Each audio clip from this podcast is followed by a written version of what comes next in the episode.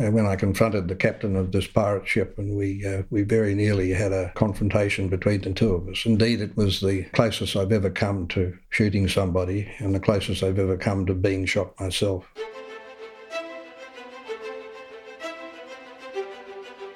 Welcome to the podcast where we track down Australian war veterans, have a chat with them, and hear their stories. I'm Alex Lloyd, and this is Life on the Line.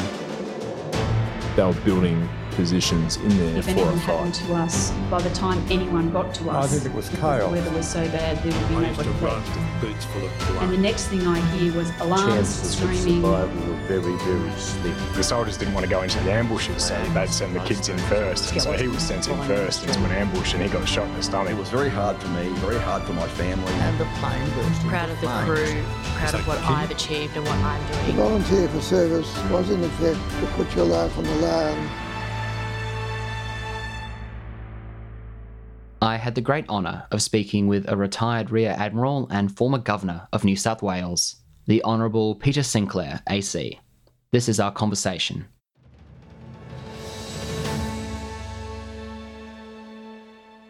Welcome to Life on the Line. I'm Alex Lloyd, and I'm joined today by Peter Sinclair. Peter, thank you for coming on the podcast with me. My pleasure. You were born in 1934. What was it like growing up during World War II? Well, I guess uh, together with others of my generation, uh, my earliest memories were of World War II. Uh, I can't remember the peace that preceded 1939. Uh, and it seemed a normal thing for boys like me to uh, talk about what was happening in the war and follow the war's progress. Uh, I was anxious to be able to join up as soon as I could, but obviously I was much too young. But I was able to join the Navy League cadets at a very young age, and uh, I became Ordinary Signalman Sinclair in Navy League Training Depot Perth, and that was down in Manly. I remember being told by the uh, commander down there that it's called Navy League Training Depot Perth to confuse the Japanese because in Perth they have a Navy League Training Depot Sydney, and I was naive enough in those days to uh, believe that. But we spent most of our time uh, training to combat the Japanese if they invaded Australia, which sounds ridiculous now for children aged 8 to 10 years of age. We did have a, an occasion when I very nearly uh, created a record in that uh, every weekend, one or two of our number would join the Navy in the patrol boats in Sydney and spend the weekend uh, polishing bright work and generally uh, occupying ourselves so that we could gain a little bit of experience. And of course, when the Japanese submarines attacked, I had the opportunity, if I'd been selected, to be probably the youngest person ever to take part in operations against the Japanese. But unfortunately, I wasn't uh, so occupied that weekend, but it could have been. I uh, always wanted to join the Navy. I kept a scrapbook of World War II, which I've still got, in which uh, there were ships uh, in the news that I later served in. And so it was a, an unusual boyhood, but uh, conditioned by the fact that we happened to be that age during World War II. So, your young love of the Navy obviously drew you to making that a career when you grew up, but you joined after the war had finished. What inspired you to join the armed forces, even though the threat of conflict appeared to have subsided? Well, I suppose I just wanted to go to sea. Uh, my father was the general manager of a coastal shipping company, and I would have quite happily joined the Merchant Navy if they would take me at that age. But as I could join the Navy at the age of 13, I thought I should do that, and I was fortunate enough to be uh, selected. And uh, so I spent four years down at the Naval College in then in Victoria from 1948 to 1951. And one thing of interest that occurred while I was in Navy League Cadets is that I went on board HMAS Hobart, the cruiser in Sydney Harbour, uh, dressed as in my Navy League uniform to adopt the ship for my primary school. And I remember walking on the quarterdeck with uh, then Captain Dowling, the captain of Hobart, uh, talking to him about the school, and he was telling me about the ship. And of course, much later in my career, I happened to command HMAS Hobart, the ship that took over from the cruiser, the guided missile destroyer, and had a wonderful three years in that ship. After the bloodshed of the terrible war you witnessed growing up, a new conflict arises where North Korea invades South Korea. Do you recall the day you heard that Australia was going to war? Uh, yes, I, I, I do. Indeed, it's uh, as a midshipman, you were required to keep a journal. And in that journal, and not only the events that occur in the ship, but events that relate to defence generally. And so I kept a record in my journal of the Korean War. We followed it with, with great interest. Were you posted to Korea? I joined uh, as a midshipman the destroyer HMAS Arunta, battle class destroyer. We were going to, to Korea, and uh, the ceasefire was signed as the ship was going to Korea. I, I, guess they must have heard that Midshipman Sinclair was coming, and they better stop the conflict quickly. That was the time to call the surrender. Yes, that's right. So I didn't actually see action in, in the Korean War, but was serving in a ship that went to Korea. Had you known anyone that had fought in World War II or Korea before your ship was sent there? Oh, yes. Uh, most of the people I served with at sea, indeed, seven of the 14 ships that I served in had taken part in World War II. And uh, most of the people that trained us in the first, my first eight years in the Navy were World War II veterans. I imagine they were great role models for you. Absolutely.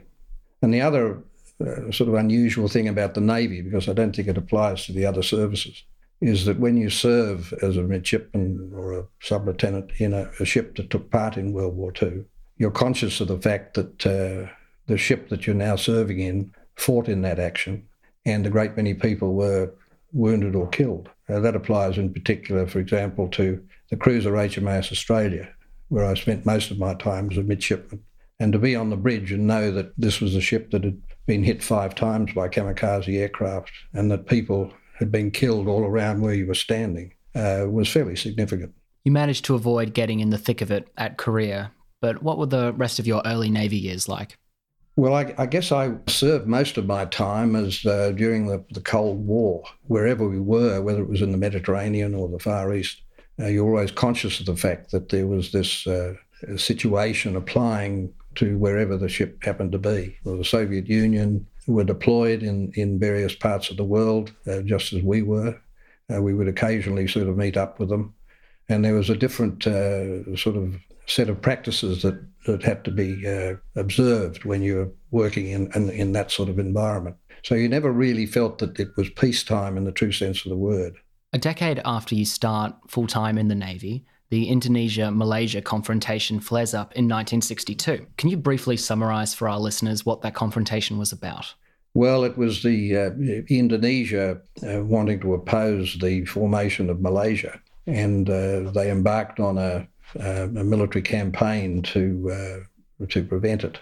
And that involved sending special forces and soldiers uh, into Borneo, in particular, and parts of, of the of Malaya itself and our task was to prevent the Indonesians from doing that and to discourage them from doing it. And so I was involved as the gunnery officer of Vendetta uh, down uh, off the waters of Sabah and around Indonesia, uh, carrying out patrols to prevent the Indonesians from making those infiltrations. I was the boarding officer as well as being the gunnery officer, so I was the person who led a small team uh, on board all these craft to inspect them and to see whether uh, they were innocent or indeed Indonesian craft uh, trying to carry out some clandestine operation.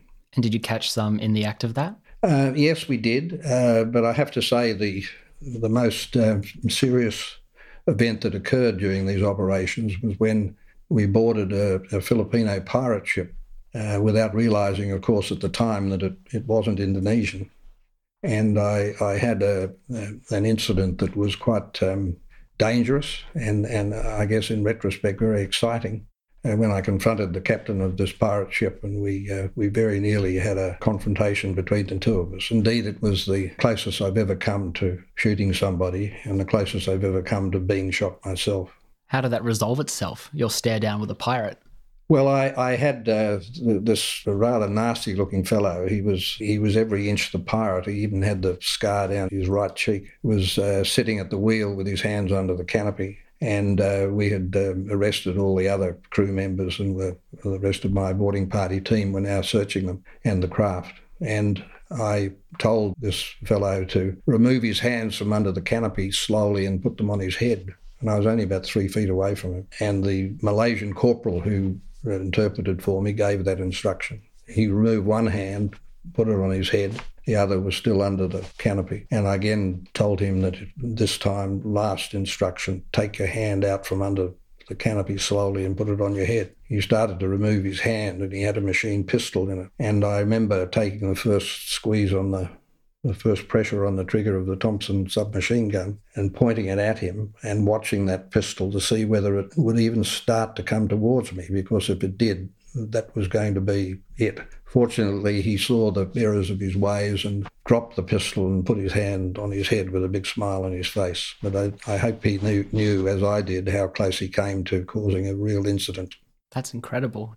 Are there any other highlight moments for you from that confrontation? The wider confrontation, I mean, not that particular pirate encounter. Oh well, there were many, many other incidents like this. we we weren't only involved in operations off Borneo, but as I say, around Singapore and around the Malaysian archipelago itself. It was a very consistent uh, operation where we were always conscious of the fact that the Indonesians could cause trouble and we could be called to action. So the ship was at a very high state of readiness.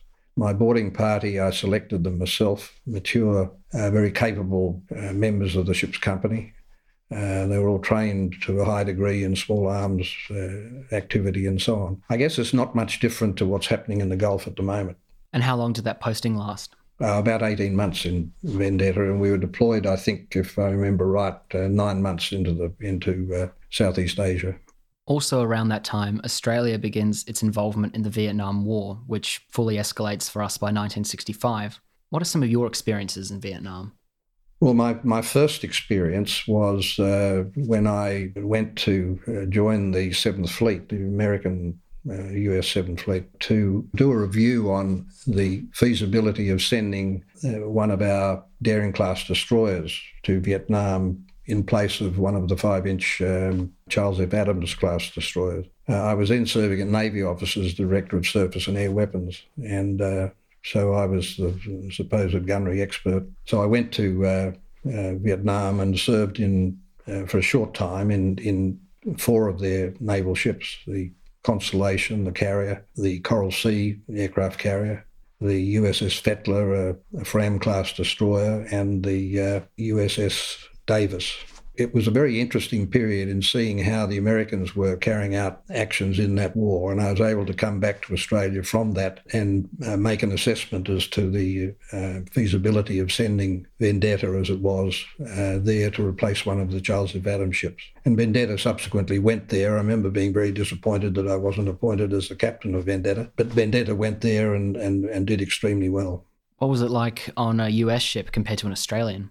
Well, they do things a little differently to the Royal Australian Navy. They don't have the deep specialisation in, in naval gunnery, for example, that we had. So I was uh, I was extremely interested to see uh, how they went about their business. But in the end of the, the day, we're all seamen. We all know how to run ships, and uh, I felt very much at home with them. I also spent a bit of time in the actually ashore in Vietnam, uh, visiting our clearance diving teams and talking with uh, some of the uh, naval staff in, in Vietnam itself, and that was interesting. What was it like going ashore? Well, very different to today, I can promise you. Uh, Saigon was a was a different place, and uh, you knew very much that you were in a war zone and that anything could happen at any moment. I later uh, served as captain of a daring class destroyer, the Duchess, and uh, we were deployed to the Far East. And I visited uh, Vietnam twice, escorting Sydney to Vung Tau, and that was extremely interesting. So we we had some military activity in the Vietnam War in that ship. And I imagine when you were ashore and you're walking through Vung Tau or any other place, you don't know the local that's uh, serving a drink or driving your taxi around or anything. They could any one of them be a Viet Cong. Uh, what was that like? That paranoia. Well, yes. I, I, mean, you just had to be careful. But it's the difference between, uh, for example, World War II and, and the current day. Uh, you have to be very careful. I can remember in Saigon uh, one rather interesting impression uh, going to the markets there and seeing that most of the goods that were being sold were American service material. It was almost as if you'd gone into a military store and they weren't selling arms and ammunition, but everything else that you could think of that applied to military operations seemed to be being sold there. Vietnam was a, was a different sort of war, and it was uh, whereas World War II was one that was largely controlled by the military professionals. In Vietnam, it was uh, very much a political a political war, so the military were constrained very much by what the political masters would let them do. At the time, did you speak with any of the men who'd been on the ground in the thick of it and how they were affected by the experience? Oh, yes. I, I spoke with our, our, clearance diving team, for example, and, and they were very much in the, uh, in the thick of things. Uh, and I, of course, had the opportunity of speaking with the captain and, uh, and members of the ship's company of those four American ships. So I, I had a fairly close exposure to the, the Vietnam War. And uh, my time in Duchess um, really put the seal on that. Speaking of Duchess, that was your first command in 1970. That must have been a proud moment for you. Yes, it was. And she was a great ship. There were uh, about 370 members in the ship's company, and we managed to bring that ship up to the point where she won the gunnery trophy for the best gunnery ship in the in the Royal Australian Navy, and that was particularly pleasing in being able to take such a good gunnery ship to Vietnam. If anything had happened, I know she would have been able to uh, demonstrate that very clearly. But she was uh, keeping calm in the waters, as it were. Well, yes, she was escorting Sydney to Vung Tau. I mean, you knew you were within range of perhaps enemy mortar batteries and that sort of thing. But had they have attempted to engage us in Vung Tau Harbour, we would have been able to uh, more than deal with that situation. But when you're there, you're reminded of the fact that you are in a conflict zone. You have to uh, stay at defence watches with the weapons manned and ready. You have boats going around the around the ship at anchor, towing barbed wire and, and, throwing grenades over the side every now and then to deter underwater divers and, and, that sort of thing. So you're very conscious of the fact this isn't like being in Sydney Harbour. This is very much in a war zone, and you've got to be prepared to deal with any of the uh, consequences that might occur. What was your next command after Duchess? Uh, my next command was Hobart, the, the guided missile destroyer Hobart, and I, I had her for uh, almost three years. I was very, very, very fortunate because she was a remarkable ship. And did you have any significant operations with Hobart in that period? Uh, none that involved sort of uh, hostile activity. We spent most of our time at sea. I did a, a, a lone deployment around the Indian Ocean, uh, operating with the Indians and, and, Pakistanis, and, and indeed at one stage uh, with the Iranian Navy. That was, in retrospect, a remarkable experience because we were, I think, the second ship to go to Iran. I got to know the, the Shah's nephew, who happened to be the commander of their destroyer squadron, uh, very well, and their fleet commander. Uh, this was about uh, two months before the Shah was overthrown. And um, at the end of my visit there, the, uh, we were to exercise with the Iranian Navy for a, for a day. And the Iranian destroyer commander was to be the officer in tactical command. The day before we were to go to sea to hold the exercise, he came to me and asked whether I could take tactical command because his uncle, the Shah, had uh, asked him to do something else. So I actually had a, a day at sea with the Iranian Navy. Uh, carrying out operations in tactical command of the, the Iranian Navy. Um, and this was just before the Shah was overthrown. So, and, and the circumstances changed totally after he was overthrown not the likeliest international cooperative military pairing there, but no, but it, it, I, I, guess I could say safely that I'm the last Australian and perhaps um, Allied um, uh, naval personnel to have ever taken charge of the Iranian Navy. I think that's a unique scenario, definitely. Incidentally, the Prince Shafiq, as he was known as, was uh, assassinated a year later in Paris. And uh, quite a few of the people that I met in Iran during that visit uh, uh, was shot afterwards. Did you find the same thing then working with them that you did, say, working with the Americans in Vietnam, that you're all seamen, you all have that tra- same trade, that same love of the sea? Yes, they, they seem to be a very enthusiastic lot, uh, but I have to say that their professional skills were not uh, quite up to ours. And they did have American advisors on board all of their ships. Uh, so, to a certain degree, they were assisted by uh, people from overseas, but it also it also helped in the matter of communication and so on with them at sea. So their practices were not all that different to what we were used to. And also during your command of Hobart, Cyclone Tracy hits Darwin. Yes, that that was uh, indeed a, a, remarkable experience. Indeed, I, I joined I joined uh, Hobart just a, a, couple of weeks before Cyclone Tracy occurred, and the ship was in um, a mid-cycle docking period in in, in Garden Island Dockyard. Uh, being maintained and so on. Two of the four boilers were, had been dismantled, for example. And when uh, Cyclone Tracy occurred, we, we had to get the ship back together again, uh, bring people back from leave, and then sail, I think, on Boxing Day. It was only two days after the cyclone occurred. And we uh, went with the rest of the fleet up to Darwin, and it, it, it was an extraordinary experience. Can you tell me more about the actual relief operations in Darwin? Yes, when we sailed from Sydney, we didn't really know enough about what had happened at Darwin because we'd lost communication with, with Darwin. We didn't know what our assistance was going to going to be. Indeed, uh, most of us thought that it, it, possibly would be evacuating people from Darwin. So we prepared to do that on the way on the way north. Uh, when we got there, we found that, that we were required to uh, start the uh, repair and, and resuscitation work for the city, if you could call it that, uh, after Tracy. I mean, the devastation was almost total.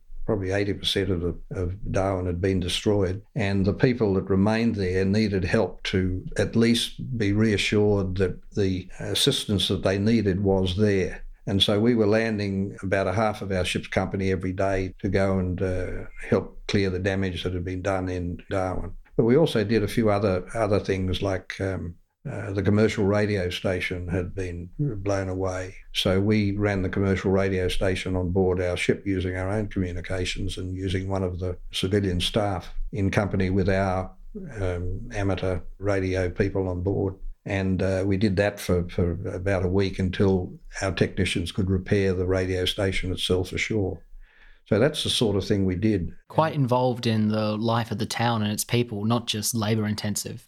No, that's right. I, think the principal factor in that Navy Help Darwin, as it was called, was uh, morale, helping to raise the morale of the people of Darwin, and, and so that they knew they weren't alone and that they were being helped. I, I, I think that that work that we did over a period of about a month was invaluable. What became significant to me was that I didn't know at that time that some years later in 1990 that I would be asked to go to uh, the Bogan Shire in New South Wales to take uh, charge of the uh, flood recovery operation in uh, that part of New South Wales. And it helped me hugely when I arrived in at Nyngan to start the work of, of trying to bring that town and other towns like it uh, back to life again, uh, that I had experienced the Cyclone Tracy uh, restoration work in Darwin uh, many years before, because I was able to put in place a, an organisation that we used in Darwin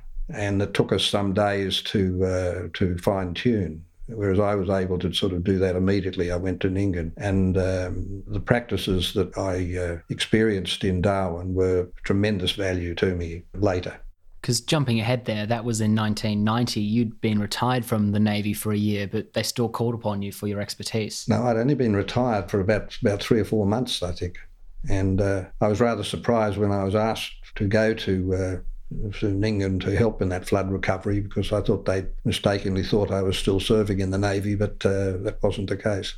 I, uh, of course, accepted. How can you not accept? But I was conscious of the fact that taking uh, charge of a recovery operation after a natural disaster is, is fraught with great uh, danger. It's, uh, time is always your enemy when you're uh, dealing with a, a, natural disaster. You don't have time to plan what your next step should be. You have to make judgments and hope that you get more ticks in the box than crosses. And usually, uh, the person who takes charge of disaster relief usually gets heavily criticised afterwards. And I was uh, conscious of that, and I was quite prepared. And indeed, I told my wife and family that they should not uh, be upset if, if subsequently I received the criticism that I was uh, fairly certain would occur and it was uh, remarkable that that didn't seem to happen. What groups were you coordinating for those relief efforts? Was it all civilian or was there military involved as well? It was mainly civilian, uh, although I did call upon military personnel to help me with the, the basic organisation. And indeed, it was um, interesting that uh, members of the ship's company of HMAS Hobart came amongst the first group to help me in, in that operation. There were reasons why I couldn't call on the military in, in a full sense of the word. And so I used the, um, the next best thing. I used the volunteer bushfire brigades. And so they came up in uh, large numbers and to help work in the disaster relief operation. And they did a marvellous job. Well, thankfully that goes well for you, and you and your family can continue reading the newspapers for the next few months and not have to black those out. But let's uh, let's go back to just after Cyclone Tracy, or a few years after. You rose to higher roles in the Navy beyond your commands of ships, and that began with command of HMAS Penguin Naval Base in 1978. What was your next role after Penguin? Well, I went uh, down to uh, down to Navy Office as a director of naval plans, which is a pretty important important job, how the Navy should be shaped for the future. And then I went to the uh, Department of Defence in the Strategic Policy Division, and, and this was starting to become involved in the sort of higher thinking of defence matters. And after that, um, I was very, very fortunate enough to be sent across to London for 12 months at the Royal College of Defence Studies, which is a, a tremendous experience. And uh, the college used to be known as the Imperial Defence College, the IDC, and uh, it brings together students from, in, in our case, uh, about 19 different countries, all of, of, a pretty senior level, representing the services and the civil service and the police and industry. You study uh, world events over a 12 month period with the very highest degree of instruction and, and people who are, are very much in the front line of strategic operations. Uh, it was a wonderful experience to be the Australian Naval representative for that year. It was in 1982. And what occupies you for the next few years in the Navy? Well, I went from there, I came back to Australia, I missed out on the command of Invincible, uh, the British carrier Invincible, which was to be sold to the Royal Australian Navy and to be renamed, I think, HMAS Australia. And so I went over in 1982 to uh, do the Royal College of Defence Studies and then to pick up the Invincible and bring it back to Australia. But unfortunately, the Falkland War occurred. Invincible showed her colours during that operation, and Australia um, gallantly offered Great Britain the option of no longer selling the ship to us. And of course, Maggie Thatcher um, jumped at the chance. So I missed the opportunity to command Invincible. So I came back to Australia, went to the uh, support command for about a year and a half, I think, and then uh, then was posted to the to be the first commandant of the Australian Defence Force Academy in Canberra, and that was an interesting experience as well. And then in 1987, there's a coup d'état in Fiji. In 1987, the beginning of 87, I was posted from the Defence Academy to the Fleet Command, a Fleet Commander or, or Maritime Commander if it became a, a joint operation. And uh, the Fiji coup occurred. In those days, the if a, a joint operation occurred, one of the uh, field commanders, and it's either the the land commander in the army or the air commander in the air force and, or the fleet commander in the navy would be assigned the joint command responsibility. And the Fiji coup became a, a, naval joint command responsibility. So I became the maritime commander, and the fleet sailed for, for Fiji to um, uh, be prepared to evacuate Australian, New Zealand, British, and American people if it became necessary or to uh, to be there to uh, respond to whatever the Australian government would require. And it was a very interesting uh, operation, uh, conducted very efficiently, I believe. I was uh, pleased that we weren't uh, required to take part in any military operations, but we we were there in preparation anyhow. And what rank were you at this time? I was then a rear admiral. You retire from the Navy in 1989.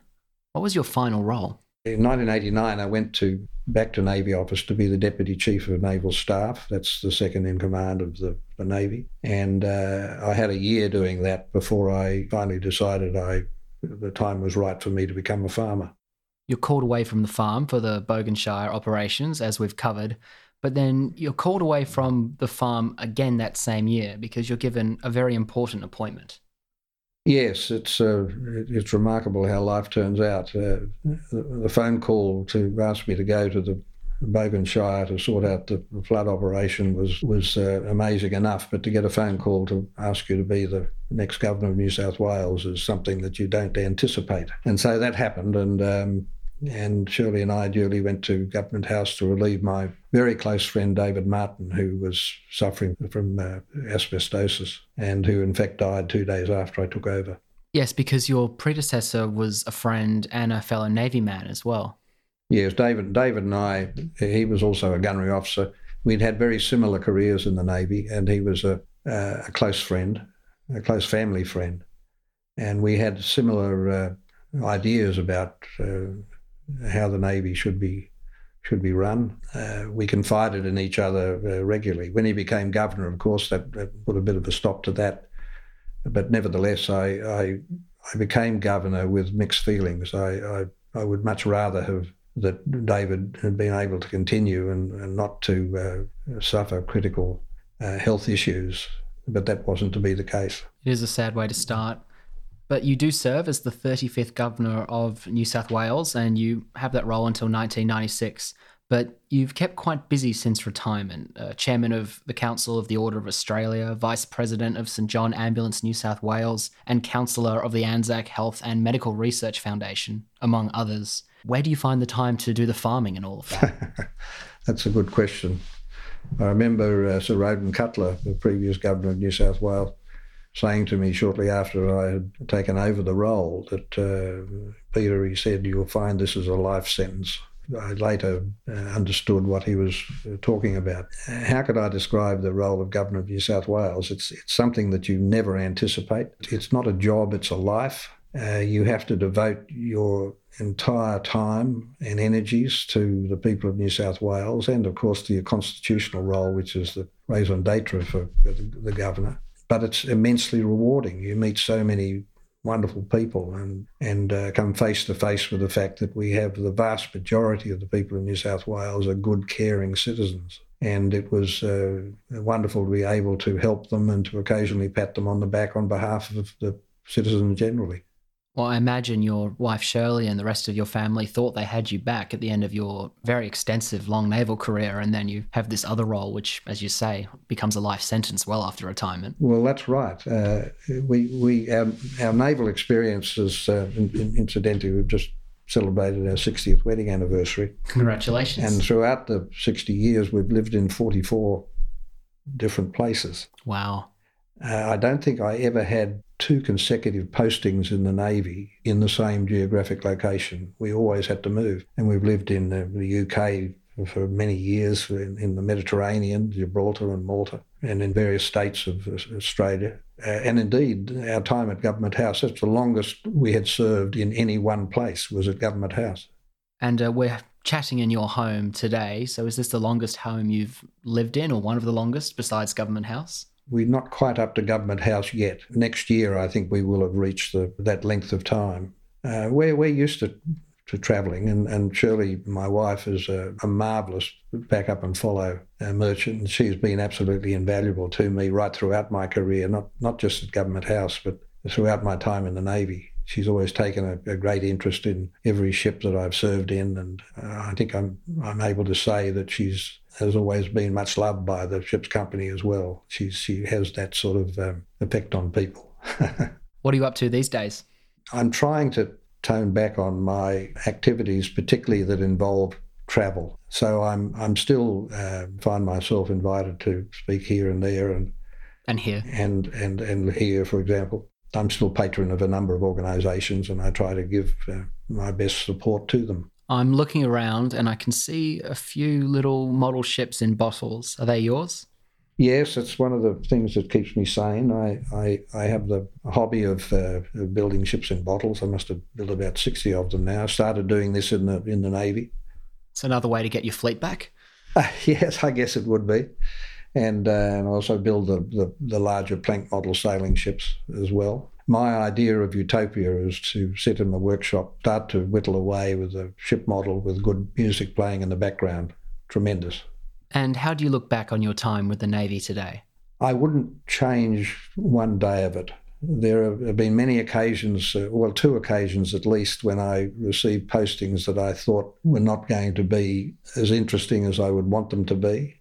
And in, in both cases, that proved to be absolutely wrong. Indeed, they were probably the most important postings I've had. I'm talking here about shore postings. I thoroughly enjoyed my time in the Navy. Until you've actually served, it's hard to understand or hard to comprehend the feeling of loyalty and mateship that you experience. There's a term for the crew of a ship. It's called the ship's company. It's all of one company. Uh, you all get hit by the same wave, regardless of your rank and position on board. You all experience the same danger and the same excitement, and sometimes the, the same boredom. Once having served in a ship, you you you never really forget those experiences. And for example, there are two reunions being held this year, uh, one for Duchess and, and, and one for the uh, the crew of the Hobart when I was on board. And uh, for people to do this sort of 40 years after they'd experienced the ship is, is, says something about that comradeship that the Navy encourages. Well, I think the young boy who was so keen in the Navy League days would not believe the career he would end up growing to have. You've had an extraordinary life of public service, Peter, military and otherwise. I thank you for it and for speaking with me today. Thank you.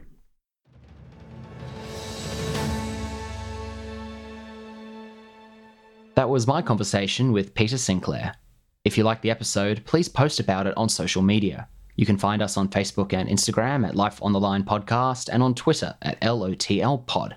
Our website is www.lifeonthelinepodcast.com and you can email us at podcast at lifeonthelinepodcast.com. Life on the Line is brought to you by Thistle Productions. Artwork by Big Cat Design, music by Dan Van Workhoven. Thanks for listening, and lest we forget,